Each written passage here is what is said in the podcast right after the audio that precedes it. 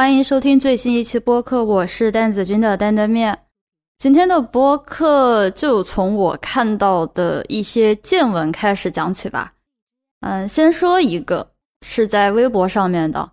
嗯，还是在那个 PITD 的投稿里面，之前有一个学生分享了一位厦门大学的教授在杭州师范大学做讲座时展示的 PPT。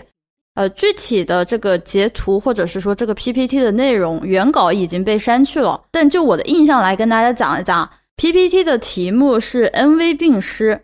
第一页是 V，NV 病师的 V，里面的内容比较多，大概意思就是说这个老师会要求学生，呃，一天要打六次卡，然后工作时间要有十一个小时，排除掉吃饭休息的时间，是在周末还是在放假的时候？才可以写文章，而且文章要自己写自己改。到到了第二页讲的就是其中的 N，啊 N 点的 N，里面写的是说帮学生改文章，然后给学生可能介绍国外课题组交流，然后参加学术会议，然后帮忙申奖学金或者是类似于补助一类的钱钱这一类的东西啊，大概这样。这个应该是杭州师范大学的学生拍下来，然后在网上投稿。当时在评论里面，大部分的人也就是吐槽了一下，觉得有一点见怪不怪了。但后面就有两个投稿，有一个是要求博主删掉那个恩威并施的投稿，另外一个是写了很长一段来解释说为什么这个教授讲的恩威并施是有道理的，或者是说，啊，这是一件很常见的事情，或者甚至有一种理所应当的感觉。有一说一，我一开始看投稿的时候没有想起这个。厦门大学的老师是哪个老师？因为答，因为就是老师这个人脸是没有在上面的。但是我后来反复思考一天六次打卡这个点，我突然间就想起来，之前有一个厦门大学的学生来我们组里面交换的时候，他提到过他们组就是一天六次打卡，而且是指纹打卡。哎，心里面不仅有一种呃惊呆了的感觉，但是呃我也不好意思跟那个同学确认啊，就 anyway 这个不重要。这三个投稿下面，大家的吐槽是越来越多，因为大家没想到说，就这种明明就是觉得不太好的一件事情，然后居然还有人不仅是跳出来说要删稿，并且要言之凿凿的去呃维护这样的一个恩威并施的道理。我会把这个微博，就是后面两条应该还保留着的投稿，可以我会贴到修 note 下面。但这个故事最后的结局是我有一点点意料之外，但情理之中的。那就是厦大那边估计是宣发的人发现了这个事情，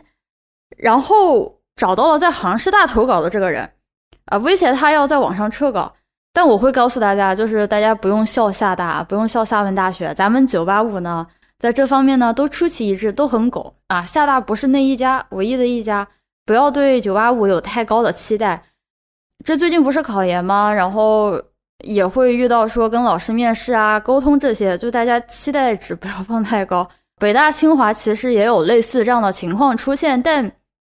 有一说一，没有蠢到像厦大这个样子啊啊！自爆。还有一个是最近发生在我生活中的另外一件事情，那就是我堂弟今年考研，最近正在准备面试。因为我弟在我们这一辈里面算是年纪比较小的，所以说什么事情都比较溺爱他，然后家里面人都比较。迁就他，什么事情都是帮他做啊，怎么样的？就相对来讲，自主能力可能就没有那么独立啊。考研这个事情也是家里人感觉都在帮他操心啊，面试这些事情，呃，我也就被问到了嘛，说能不能帮他把把关之类的。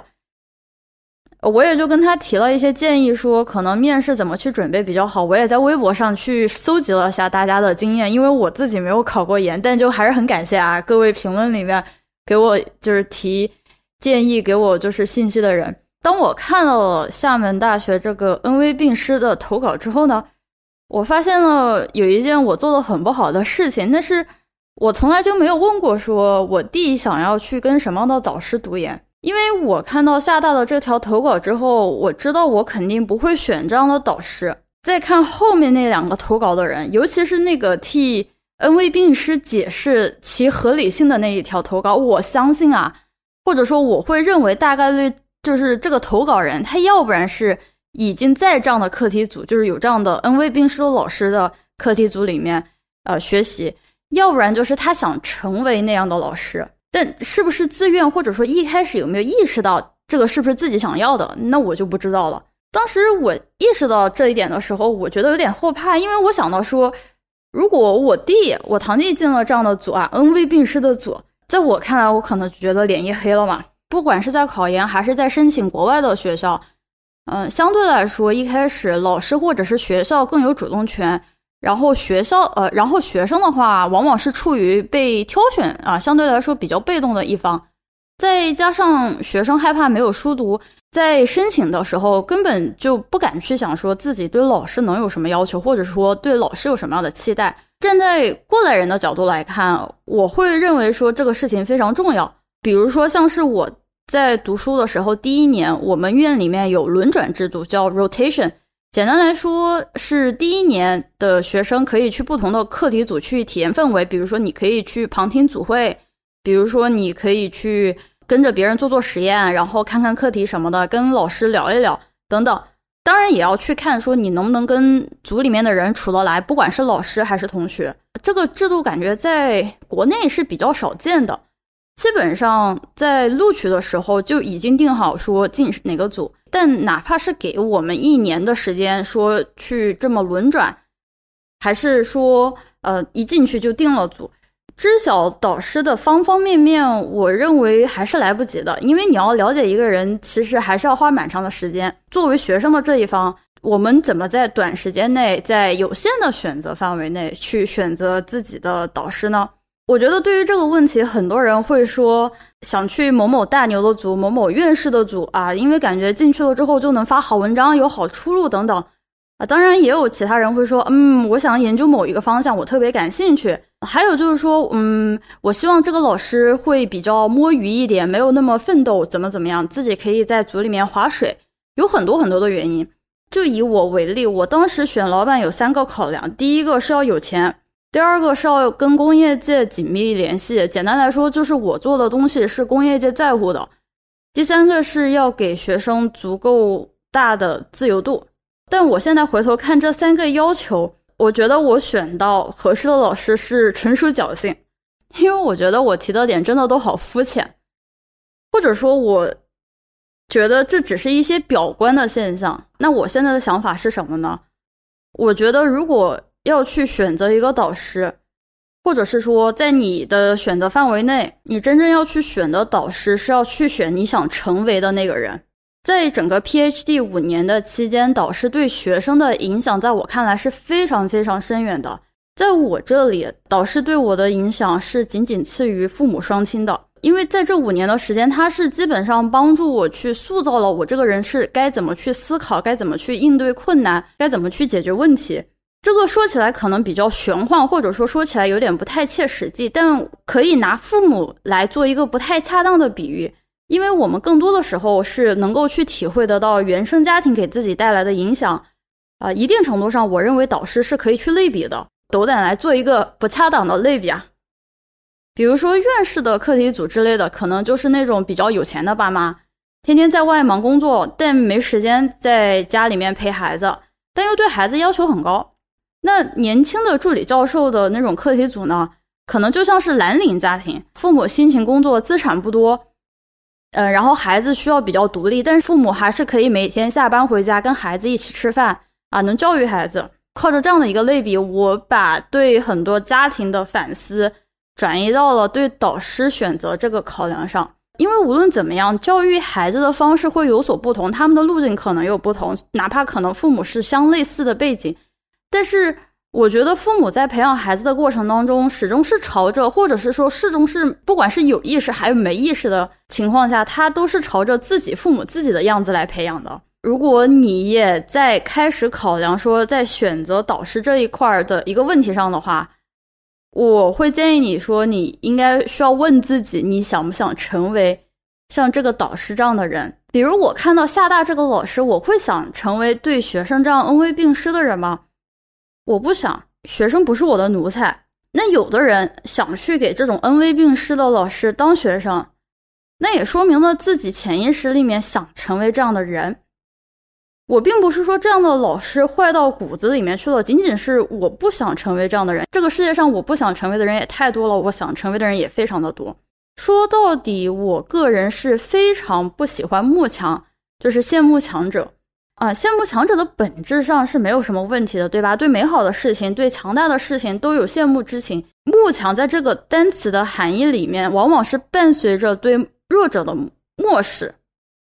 那我回顾我自己的经历里面，我是弱者的情况远远多过于强者，所以我哪怕是仅仅为我自己考量，我也不愿意跟着慕强的导师去做研究。想到老师这种就是所谓的赏罚分明，会让我觉得很不舒服。因为如果一个研究也可以，如果说做研究也可以被赏罚分明的话，我觉得只会出现在道德问题。你有没有抄袭？你有没有作弊？你有没有不诚实的汇报数据？那肯定是赏罚分明啊，所谓的恩威并施吧。就是你做得好，那就 OK；但是你做的不好，你要被罚。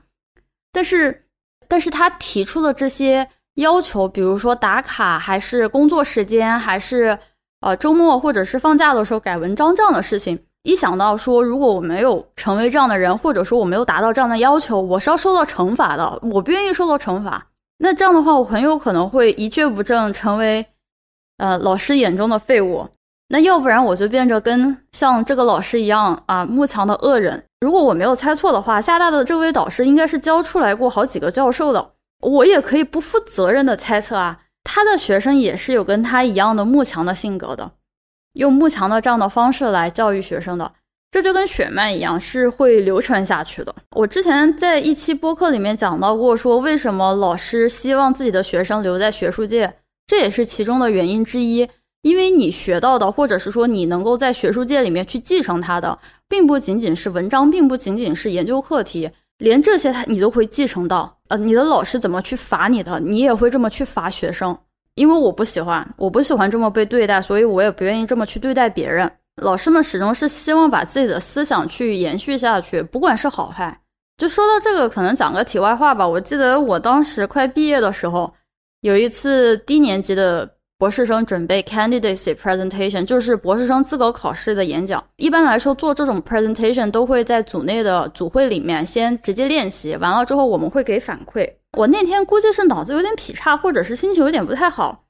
我其实没有对他发火，因为就没有必要嘛。但是我当时直接怼着他的那个 PPT，可能大概提了有那么十几二十个可以改进的地方，而且就是跟机关枪一样，啪啪啪，直接就讲完了。当时可能有人，当时可能其他同学有点被吓到了，不知道就是我可能为什么会这个样子。但他还蛮欣慰的 说了句话，说我还好没有把你们几个高年级要毕业的教的很差，因为我当时还有不到三个月就毕业了。当时听到这句话就觉得说，哎啊，我感觉老板是应该让我能毕业了啊。他觉得他已经把我教的像跟他一样了啊。当然就是说不是说所有啊，就是说只是在这一个小点上，跟父母不同的是呢，你出生之前是没有办法去选择你的父母是谁，但是你可以选择你的导师，哪怕选择不多，这个是质的差距啊。我会把选择博士生导师看作是非常重要的人生十字路口节点。夸张点说，这个真的有可能是接近于你第二次选择父母的机会。很可惜的是，自己在开始选的时候并不知道怎么选，包括我自己，我都记得我高中毕业的时候，帮我当时本科大学的招生办啊打过杂，就是做志愿者。因为高考之后出成绩完了，不都有什么高校展会吧？就类似于在那种就是大厅里面，然后。呃，什么考生啊、家长啊，会拿着分数去问各个大学的招生办，然后看分数线，然后看怎么录取情况，然后看看专业什么的。我当时就在那儿帮着人发小册子啊，然后跟人家讲一讲这个是怎么一回事啊。我在帮他们介绍情况的时候，我意识到了一个非常荒谬的事实：寒窗苦读十二年，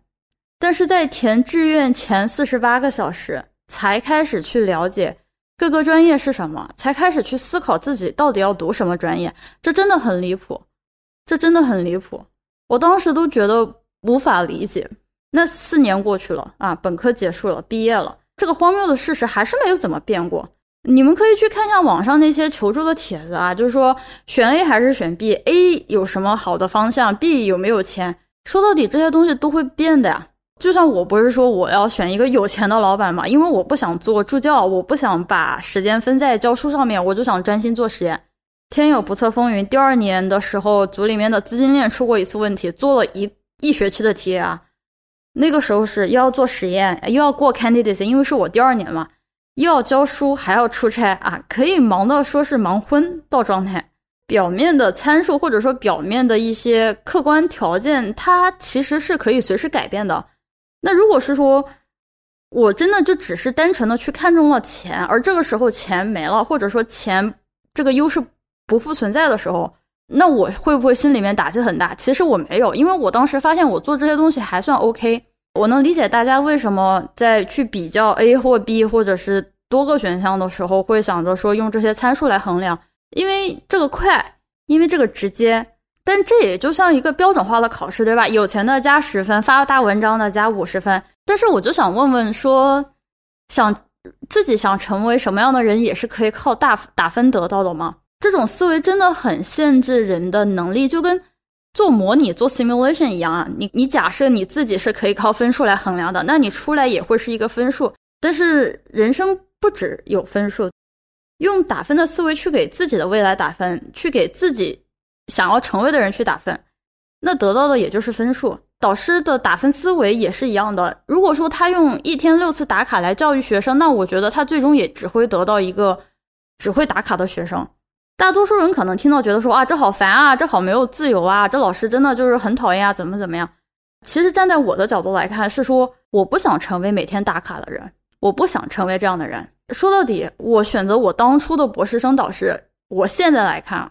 那是因为我想成为像我导师那样不愁钱花，能随心所欲做自己想做的研究。为什么有人说导师有时讲的话是在画饼啊，是在啊吹逼吹牛？是因为导师做不到啊，自己都做不到的事情，为什么会信誓旦旦的觉得能够帮学生做到，或者说他非常期待学生一定可以做到？我之前在好几个平台上面，大概比较。小宇宙爆发了一下，是因为我在收到一些偏研究型提问，或者说我认为应该是由你的导师来回答的时候，学生来问我，而我是爱莫能助的。然后我去问他们说：“我说为什么你的导师，或者说你的导师有没有去帮助你啊回答这些问题，或者是解决这些问题？”他们就说老师没有，老师让他们自己去找其他的方法来解决。但这些问题根本就不是学生的能力范围内可以解决的。接着学生又很挣扎，因为感觉像是自己的问题，觉得自己做的不好，这个就是导师自己不太行了。太多太多的导师连承认自己弱、承认自己是个普通人、承认自己不懂的勇气都没有，这怎么教学生嘛？导师不是全知全能，把自己普通的那一面、把有缺陷的那一面展示给学生，其实这是会给学生自信的，因为这样会让学生觉得说哦。我那么弱的人，或者是说我有缺陷的人，我有缺点的人，我依然可以去走上科研之路的。塑造成强者，塑造成全知全能，会让学生觉得自己离研究太远。当然，还有一种就是老板实在是太强了，确实强啊。让学生意识到自己完全没有这个能力，可以在学术界跟像自己导师这样的人竞争啊！我老板就是这个样子，已经连续扼杀了我们组里面很多博士生的学术梦。我承认，我一开始没有学术梦，跟我老板打过交道之后，我就知道我绝对不会进学术界，因为我不想跟我老板这样的人去竞争同样的一个方点，这完全没有胜算，一个毫无胜算的未来，我为什么要去？我就想到说，现在的导师就满脑子都是 paper 啊，教出来的学生也就只有 paper 啊。我还想着说，导师不都是教书育人吗？这这教的都是 paper 呢啊，对吧？学生呢，最终都是人，好吧？human being 呢啊，太可惜了，真的很可惜。在我看来，我都不知道这样恩威并施教出来的学生能够成为一个健全的人吗？的国内大学教育已经被文章考核给淹没了，真的。我知道还是有很多想好好教书育人的老师，但最终都被迫选择了啊发文章、发文章、发文章啊。完了之后呢，还有那么多人想削尖了脑袋进学术圈，这是让我更不能理解的事情。对我来说，我觉得学术圈这个样子是比较有毒的，或者是说我觉得看不到未来，或者说不值得我奋斗。但很好笑的是，我不止一次被人说到啊，以为我会继续待在学术圈，其实理论上来说也不是不可以，对吧？大家都是工作，你早上上班，然后去干活，你完了之后就领工资，回家就看电视剧呗。普通人不都这样吗？都可以。嗯，我我妈也是老师，我也不抗拒教书，我甚至觉得教书育人是一件非常有意义的事情，远比于你拿工资要好。一个人真正要实现自己的价值，钱确实是可以衡量一方面，但是到了一定的程度之后，这个钱它是不能够说明太多了啊。人还是需要更多的一些你自己想要去追求的价值啊。这个讲的非常的鸡汤，但简单来说就是，如果你在寻找你自己价值的时候，文章、钱这些东西是可能在你前百分之六十的努力进程里面可以有激励的作用，但是真正到你要迈向那百分之百的时候。你需要其他的东西，更加深层次的东西，才可以促使你继续去前进。而对于我来说，在学术界里面看到这样的情况啊，恩威并施的情况，这这大环境确实不太，这大环境确实不太理想，至少不是我想象中，或者至少不是能够让我比较舒服的去教书的一个环境。更多的都是刷文章，影响因子，刷文章，影响因子。那你就大家想想，以前那个不是有什么呃放羊放羊呃孩子什么什么放羊娃去放羊，放羊娃长大，然后拿着羊去卖钱，然后长大，然后继续卖羊，然后换钱，换完钱之后娶媳妇儿，娶完媳妇儿之后生孩子，生完孩子又放羊，就这个样子。现在就是这样的一个循环，我觉得就而且这个循环已经有点拉不回来，或者说我现在没有看到拉回的迹象。